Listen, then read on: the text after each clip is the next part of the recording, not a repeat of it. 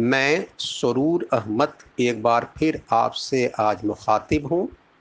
Lecture number four, जून की 24 तारीख 2022 आज जो टॉपिक मैं टेकअप कर रहा हूँ, वो अभी हाल में 10 जून को हिंदुस्तान में जो राज्यसभा का इलेक्शन हुआ 57 सीट्स का, उस पर फोकस करूँगा और इसका एक कंपैरेटिव जायज़ा लूँगा।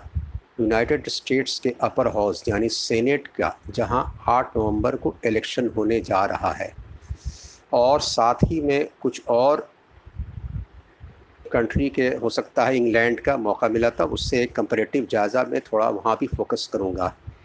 हाल में हिंदुस्तान में जो 57 सीट्स के लिए राज्यसभा इलेक्शन हुआ, उसमें 41 सीट्स पर अनकंटेस्टेड इलेक्शन माने कोई उसमें कैंडिडेट नहीं हुआ। जो पार्टी ने दिया और स्टेट्स में जीत गए लोग। लेकिन 57 में 16 सीट्स जहाँ पर कंटेस्ट हुआ और उसमें आठ सीट पर बीजेपी और एक में उनके सपोर्ट के कैंडिडेट जीते और बाकी पर दूसरी पार्टियाँ जीती। मैं इसलिए ये बात को ला रहा हूँ कि ये राज्यसभा का इलेक्शन थोड़ा डिफरेंट है और साथ में मैं ये बताना चाहूँगा कि हिंदुस्तान में एक डिबेट चल रहा है कुछ दिनों से कि भाई राज्यसभा अपनी अहमियत खो रहा है या इसकी ज़रूरत है भी कि नहीं है, इसकी आखिर क्या ये है कि इसको रहना ही चाहिए। और हम लोग जो डेमोक्रेसी को फॉलो करते हैं ठीक है, हम वेस्ट मिनिस्टर सिस्टम को फॉलो करते हैं, यानी इंग्लैंड का, जहाँ के पार्लियामेंट्री सिस्टम है। लेकिन इंग्लैंड में फ़र्क यह है कि वहाँ रानी होती है या राजा होता है मोनार्की है रिपब्लिकन रिपब्लिक नहीं है इंडिया जैसे दूसरी तरफ़ अमेरिका है, जहाँ प्रेसिडेंशियल फॉर्म ऑफ़ गवर्नमेंट है लेकिन वहाँ भी अपर हाउस लोअर हाउस है। इंग्लैंड में भी अपर हाउस लोअर हाउस है। लेकिन इंग्लैंड की सूरत हाल हमारी सूरत हाल से मिलती जुलती है। वहाँ हाउस ऑफ़ कॉमन्स को कहते हैं। House of lower lower lower house कहते हैं। हाउस ऑफ़ कॉमन्स को, जैसे हमारे यहाँ लोकसभा है, अमेरिका का हाउस ऑफ़ रिप्रेजेंटेटिव्स है। हमारे यहाँ जैसे राज्यसभा है तो अमेरिका में सेनेट है इंग्लैंड में हाउस ऑफ़ लॉर्ड्स है। अब हम पहले इंडिया पर थोड़ा सा फोकस कर दे रहा हूँ। अभी इंडिया में जो इलेक्शन हुआ, उसकी ख़ास बात यह है कि बीजेपी ने जो कुछ कैंडिडेट्स को, बहुत सीनियर लीडरों को टिकट जो सिटिंग मेंबर्स थे, उनके टिकट नहीं दिया। जबकि वो जिन जिन लोगों को टिकट नहीं दिया, वो बहुत बड़े लॉयलिस्ट थे पार्टी लीडरशिप के और अच्छे लोग थे, माने कि पोस्ट एंड पोजीशंस पर थे। दूसरी पार्टी यानी कांग्रेस ने भी टिकट नहीं दिया लेकिन जनता दल यूनाइटेड ने भी नहीं दिया एक टिक कैंडिडेट को, लेकिन वो उन कैंडिडेट को दिया जो डिसीडेंट्स समझे जाते थे। कांग्रेस ने गुलाम नबी आज़ाद को और आनंद शर्मा को टिकट नहीं दिया तो समझ में आ गया भाई कि ये ग्रुप ऑफ़ ट्वेंटी थ्री, जो राहुल गांधी के से बहुत सेटिस्फाइड लोग नहीं थे, उनका जो ग्रुप है, उसके मेंबर्स थे, इस लीडिंग मेंबर्स इसलिए टिकट शायद कट गया हो। जनता दल यूनाइटेड ने आरसीपी सिंह, जो फॉर्मर पार्टी प्रेसिडेंट थे और यूनियन स्टील मिनिस्टर था, उनका टिकट काट करके एक कम जाने जाने वाले लोग, जो खीरू महतो, जो उनके झारखंड यूनिट प्रेसिडेंट थे, उनको टिकट दे दिया। और वो जो टिकट दिया और वो जीत भी गए। तो एक सरप्राइज़ बात लगा कि भाई यूनियन स्टील मिनिस्टर, अब तो उनको जाना पड़ेगा क्योंकि उनको तो बीजेपी से या कोई और पार्टी से भी टिकट नहीं मिली है। तो जनता दल यू, आरसीपी और नीतीश कुमार में इधर कुछ दिनों से नहीं बन रही थी। बहुत सारे फैक्टर्स थे जिस पर कभी और डिस्कस होगा। दूसरी एक बड़ा बात ये आई कि जब आरसीपी सिंह पिछले ही साल सात जुलाई को नरेंद्र मोदी कैबिनेट मंत्री बने तो शायद वो नरेंद्र नीतीश कुमार को जो बिहार के मुख्यमंत्री और जनता दल यू के अध्यक्ष हैं, उनको बहुत ज़्यादा कॉन्फिडेंस में नहीं लिया था। इसलिए डिफरेंसेस फैली और आज नतीजा ये हुआ कि ये मामला ख़त्म हो गया। बात अब हम यहाँ पर बीजेपी के लाते हैं, जहाँ प्रका, प्रकाश जावेदकर जैसे जो मिनिस्टर जो पिछले साल यूनियन मिनिस्टर थे, उस थे और बहुत उनके यहाँ समझे रहे थे कि बहुत सीनियर मिनिस्टर हैं। उनका इस बार तो पत्ता टिकट भी कट गया, राज्यसभा का भी टिकट कट गया। मिनिस्टर तो पिछले ही साल हटे। उसके अलावा तीन Muslim faces Mukhtar Abbas Naqvi union minorities affair minister M J Akbar former minister for external affairs और सैयद ज़फ़र इस्लाम, जो कि राज्यसभा के मेंबर थे और फॉर्मर बैंकिंग एग्जीक्यूटिव थे टॉप बैंकिंग एग्जीक्यूटिव ये तीन जो मुस्लिम फेसेस थे, तीनों का टिकट काट दिया। अब क्या होता है? देखिए, राज्यसभा से दिन ख़त्म हो गया इन लोग का। अब मुख्तार अब्बास नकवी को तो अब सात जुलाई के बाद मंत्री भी नहीं रह पाएँगे। आगे क्या होता? है देखने की बात है।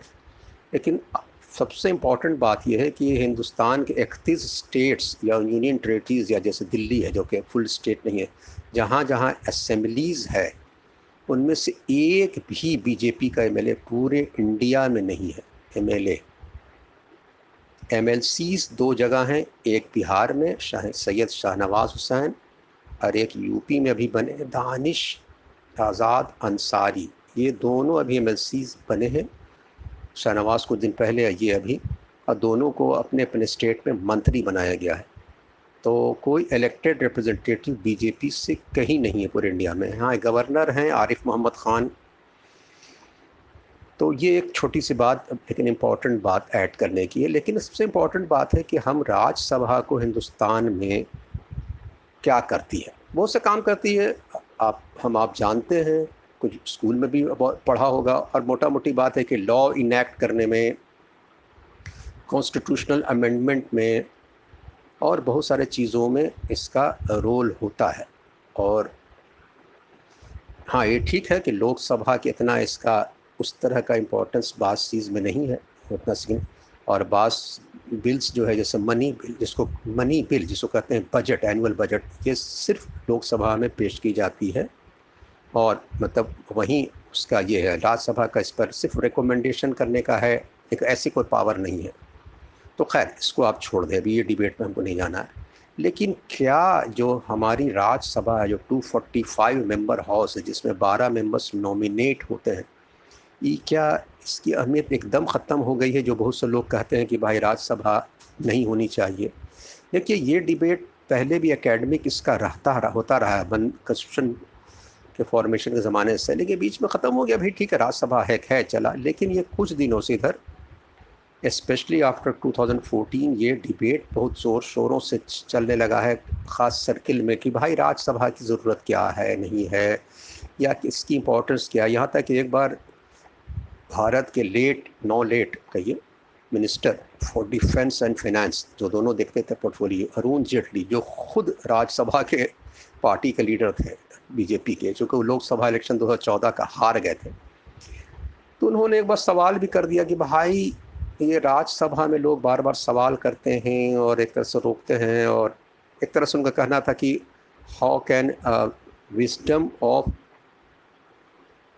directly elected house directly elected house माने लोकसभा जिसके मेंबर डायरेक्टली इलेक्टेड होते हैं, वो इनडायरेक्टली इलेक्टेड हाउस के लोग किस तरह से उनको वेस्टम में क्वेश्चन कर सकते हैं? यानी लोकसभा में बात जो हो गई पास हो गया तो राज्यसभा में क्यों इतना डिबेट होता है या रोका जाता है? ये, वो वो ठीक नहीं है। ये उनका, उनकी ओपिनियन थी, एक बार उन्होंने ऐसा कहा था।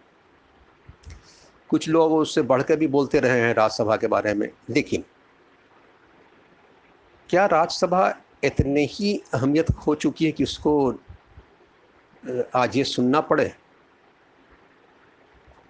हम जब कंपैरिजन करते हैं, दूसरे अपर हाउसेस से, दुनिया के बहुत सारे कंट्रीज़ में बाई कैमरलिज्म है। मतलब कि दो हाउसेस अपर हाउस और लोअर हाउस लोअर हाउस अक्सर मुल्क में सारे इलेक्टेड डायरेक्ट इलेक्टेड लोग होते हैं और पावरफुल ज़्यादा होता है। और जैसे इंग्लैंड में हाउस ऑफ़ लॉर्ड्स उसमें लोग ज़्यादातर दूसरे तरह से इलेक्टेड होते हैं इनडायरेक्ट वे में आते हैं, कुछ। लेकिन हम जब कंपेयर करते हैं अमेरिका से यूएसए से तो वहाँ का जो सेनेट का जो हम कंपेयर करते हैं तो वो थोड़ा डिफरेंट है। थोड़ा नहीं, बल्कि कहिए अच्छा खासा डिफरेंट है और हम लोग जो इंडियन डेमोक्रेसी की अक्सर कंपेरिजन करते रहते हैं। हालाँकि हम पार्लियामेंट्री सिस्टम है, लेकिन हमारे लोग, हमारे एक्सपर्ट्स अक्सर अमेरिका का कोट करेंगे अमेरिकन डेमोक्रेसी अमेरिका में सेनेट में क्या डिबेट हो रहा है हाउस ऑफ़ रिप्रेजेंटेटिव में क्या हो रहा है, बल्कि हाउस ऑफ़ रिप्रेजेंटेटिव का कम सेनेट का तस्करा ज़्यादा आएगा। दूसरे जगह के पार्लियामेंट में क्या हो रहा है इंग्लैंड में थोड़ा बहुत कभी आ जाता है, क्योंकि इंग्लैंड से हम लोग का रिजम्बल करता है, बहुत हद तक चीज़ और दूसरे ममालिक में क्या होता है, फ्रांस में क्या होता है, क्या नहीं होता है तो उसको हम बहुत डिस्कस नहीं करते हैं। नहीं, ज़रूरत भी नहीं महसूस होती है, लेकिन अमेरिका का चूँकि बहुत हद तक इन्वॉलमेंट होता है ग्लोबल इससे तो हम डिस्कस करते हैं, इसलिए we should know something more about America. हमारे चूँकि ऑडियंस भी ग्लोबल हैं तो उनको जैसा समझ लेना चाहिए। अमेरिका में जो सेनेट है, वो most powerful upper house of the world है। जहाँ हम इंडिया में बात करते हैं कि भाई राज्यसभा की क्या अहमियत है? कुछ लोग क्वेश्चन इतना हद तक कर दे रहे हैं कि भाई, इसको हटा ही देना चाहिए, खाली लोकसभा होना चाहिए। उसमें एक बात लोग कहते हैं कि वो इसलिए कर रहे हैं कि लोकसभा में मेजोरिटी बड़ी आसानी से आ जाती है और राज्यसभा में चूँकि इलेक्शन जो एम जीत, जीतते हैं, वही एम जो हैं, वो अपने अपने स्टेट में राज्यसभा के एम को चुनते हैं। तो चूँकि हिंदुस्तान में बहुत बड़ी स्टेट में, बहुत सारे स्टेट्स में आजकल जैसे डिफरेंट ज़माने में होता रहा है जगह कांग्रेस थी तभी उसको वो जब अब ऐसे सिचुएशन था। आजकल बीजेपी है तो बीजेपी पावर में तो है लोकसभा में, लेकिन राज्यसभा में ऐसा था कि बड़ी मेजॉरिटी मेजॉरिटी बड़ी तो नहीं, लेकिन बीजेपी को मेजॉरिटी नहीं आ सकी है। खुद 98 सीट है और सब मिला जुला करके दो में एक सौ सत्रह अठारह के अराउंड करीब सोलह सत्रह मैंने मेजॉरिटी नहीं है। तो उसको बहुत डिपेंड करना पड़ता है डिफरेंट पार्टीज़ से बिल पास कराने में या या अगर एब्सटेन कर गए लोग किसी किसी सिचुएशन में टू थर्ड्स चाहिए सपोर्ट राज्यसभा का तो उसमें बिल नहीं पास हो पाती है। लोकसभा में तो बड़ी आसानी से हो जाती है, राज्यसभा में नहीं हो पाती है। तो यहाँ राज्यसभा का, छोड़ो हटाओ भाई, राज्यसभा का डिबेट रहना ही नहीं चाहिए, बहुत प्रॉब्लम क्रिएट करता है। हालाँकि बात सही है कि लोग राज्यसभा में एक डिबेट होता है तो चेक एंड बैलेंस लोकसभा में बहुत सी चीज़ हो जाती है तो राज्यसभा में चूँकि डिफरेंट पार्टी के लोग हैं और अच्छी खासी तादाद है एम राज्यसभा के, उतना लोकसभा के तरह ओवरवेलमिंग मेजॉरिटी रूलिंग पार्टी के नहीं है। तो अच्छी हेल्दी डिबेट हो जाती है। उससे बहुत सारे राज्यसभा के डिबेट से लोग ज़्यादा अवेयर होते हैं वर्ड खुश्क इंडिया में, बनस्बत लोकसभा के डिबेट से। तो कई एक बार देखा जा रहा है, कई एक सालों से even before BJP coming to power ये भी देखा जा रहा है। अगर राज्यसभा ना होता तो खुद अरुण जेटली, खुद मनमोहन सिंह ना फाइनेंस मिनिस्टर बनते, ना इंडिया के प्राइम मिनिस्टर बनते। खुद बी आर अंबेडकर उनको राज्यसभा लाया गया था। हिंदुस्तान की सबसे बड़ी आयरोनी यह है कि जो करा, जो चेयरमैन जो बजाबता मैंने कही कि जो आर्किटेक्ट ऑफ़ इंडियन कॉन्स्टिट्यूशन है, वो दो हज़ार बावन का इलेक्शन फोर्थ पोजीशन दो हज़ार चौवन में बाई इलेक्शन लड़ा, उस पर भी थर्ड पोजीशन लाया। फोर्थ और थर्ड बने वो इलेक्शन नहीं जीत पाए लोकसभा, उनको राज्यसभा से लाया गया, मंत्री बनाया गया अगर राज्यसभा नहीं होती तो हमारे बहुत से हजरात जो बड़े अच्छे अच्छे पोस्ट पोजीशन पर हैं।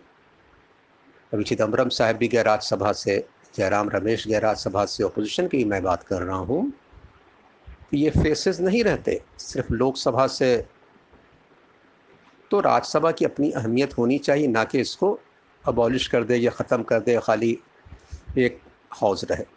दूसरी बात यह है कि अमेरिका हम आ जाते हैं।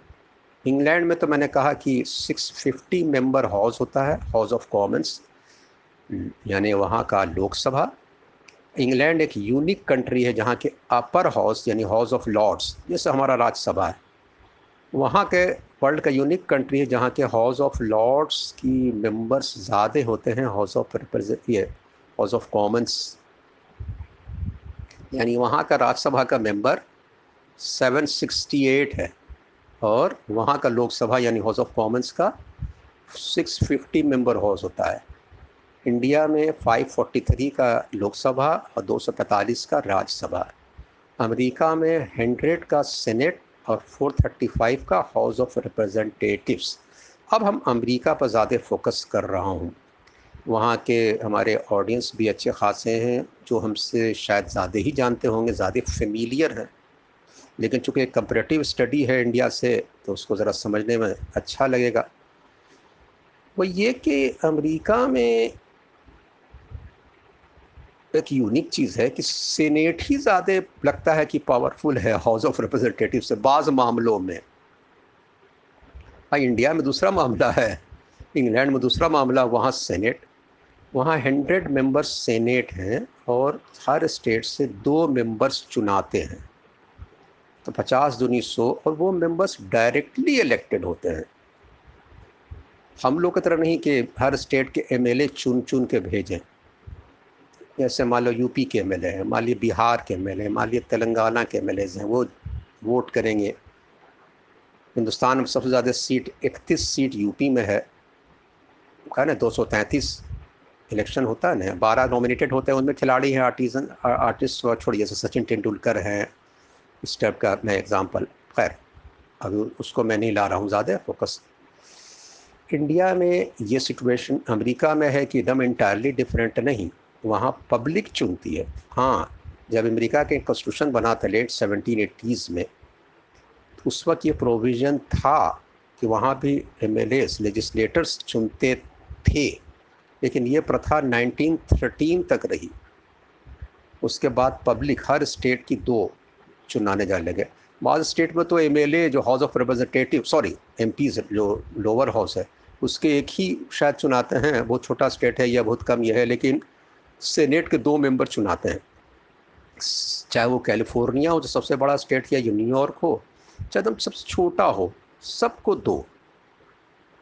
इंडिया की तरह नहीं, कि किसी स्टेट में एक राज्यसभा का यूपी में इकतीस।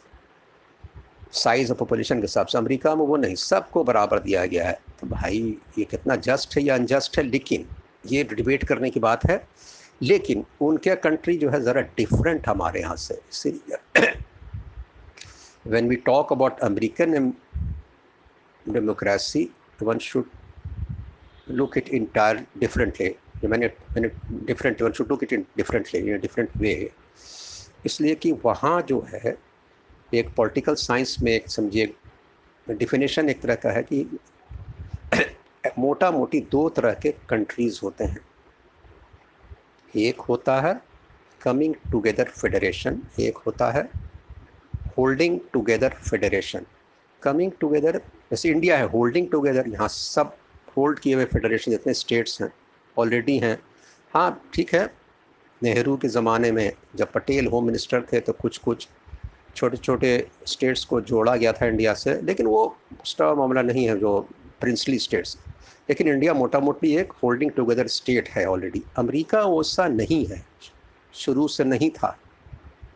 अमेरिका में कमिंग टुगेदर अमेरिका जब बना था सेवनटीन एटीज़ नाइन्टीज़ जब कहिए बना था अर्ली सेवनटीन सेवेंटी सिक्स में आज़ादी हुई, फिर धीरे धीरे लोग चालीस पचास साल के बाद कुछ स्टेट्स आए, कैलिफ़ोर्निया आया, टेक्सास, मेक्सिको, ये साउथ का बहुत से स्टेट धीरे धीरे धीरे धीरे जुटते गए और इन अमेरिका पचास स्टेट का जब हो गया, एक मुल्क, यूनाइटेड स्टेट्स ऑफ़ अमेरिका कहलाया।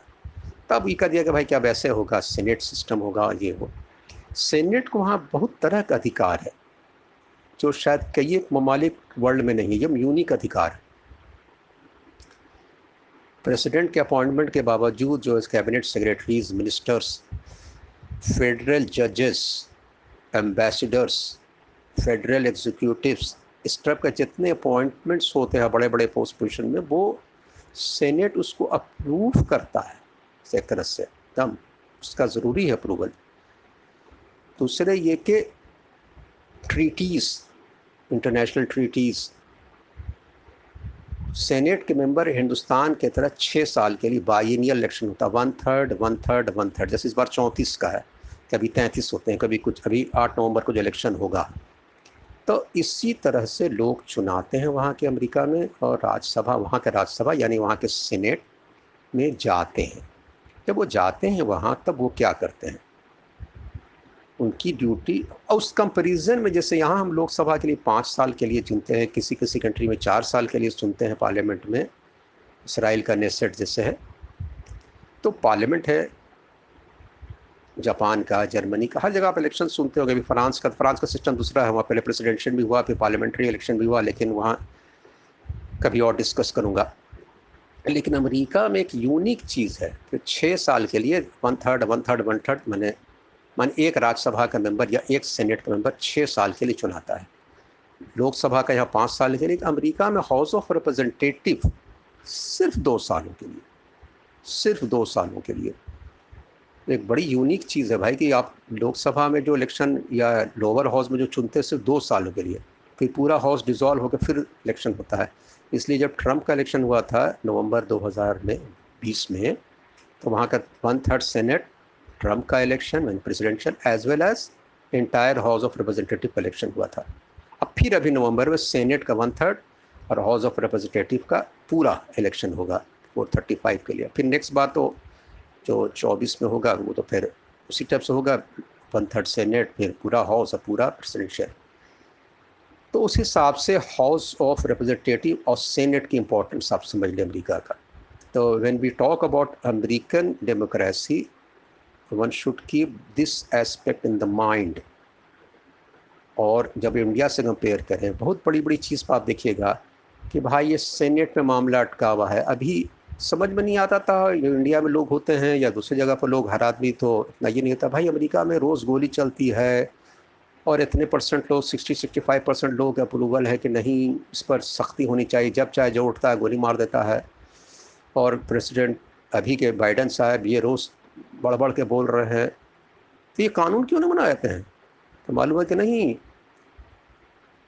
वो सेनेट जिसमें रिपब्लिकन फिफ्टी फिफ्टी एकदम चल रहा मामला और अब तक अब पता नहीं बाई इलेक्शन अभी जो होगा दोबारा ये सॉरी बाई नहीं करे जो अभी बाई इलेक्शन होगा हो सकता है सेनेट फिर बढ़ जाए उनका मेजोरिटी सेनेट में अक्सर, हालाँकि लोअर हाउस में अभी मेजोरिटी डेमोक्रेट की है, लेकिन सेनेट में, और सेनेट में स्टोन वॉल कर देते हैं ये लोग अक्सर.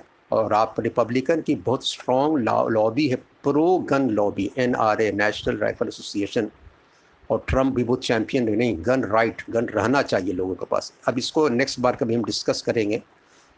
लेकिन अभी हाल में एक हुआ है भाई कि सेनेट भी अग्री कर गई कुछ चेक रहना चाहिए गन गन कंट्रोल कुछ होना चाहिए। अब बहुत ज़्यादा बहुत ज़्यादा कांड होने लगा है, रोज़ इतने इतने लोग मरने लगे हैं, जो चाहे बंदूक उठाकर विदाउट लाइसेंस जहाँ चाहे ऑटोमेटिक वेपन्स मार दे रहा है, पचास आदमी, चालीस आदमी, बीस आदमी स्कूल बच्चे, ये, वो।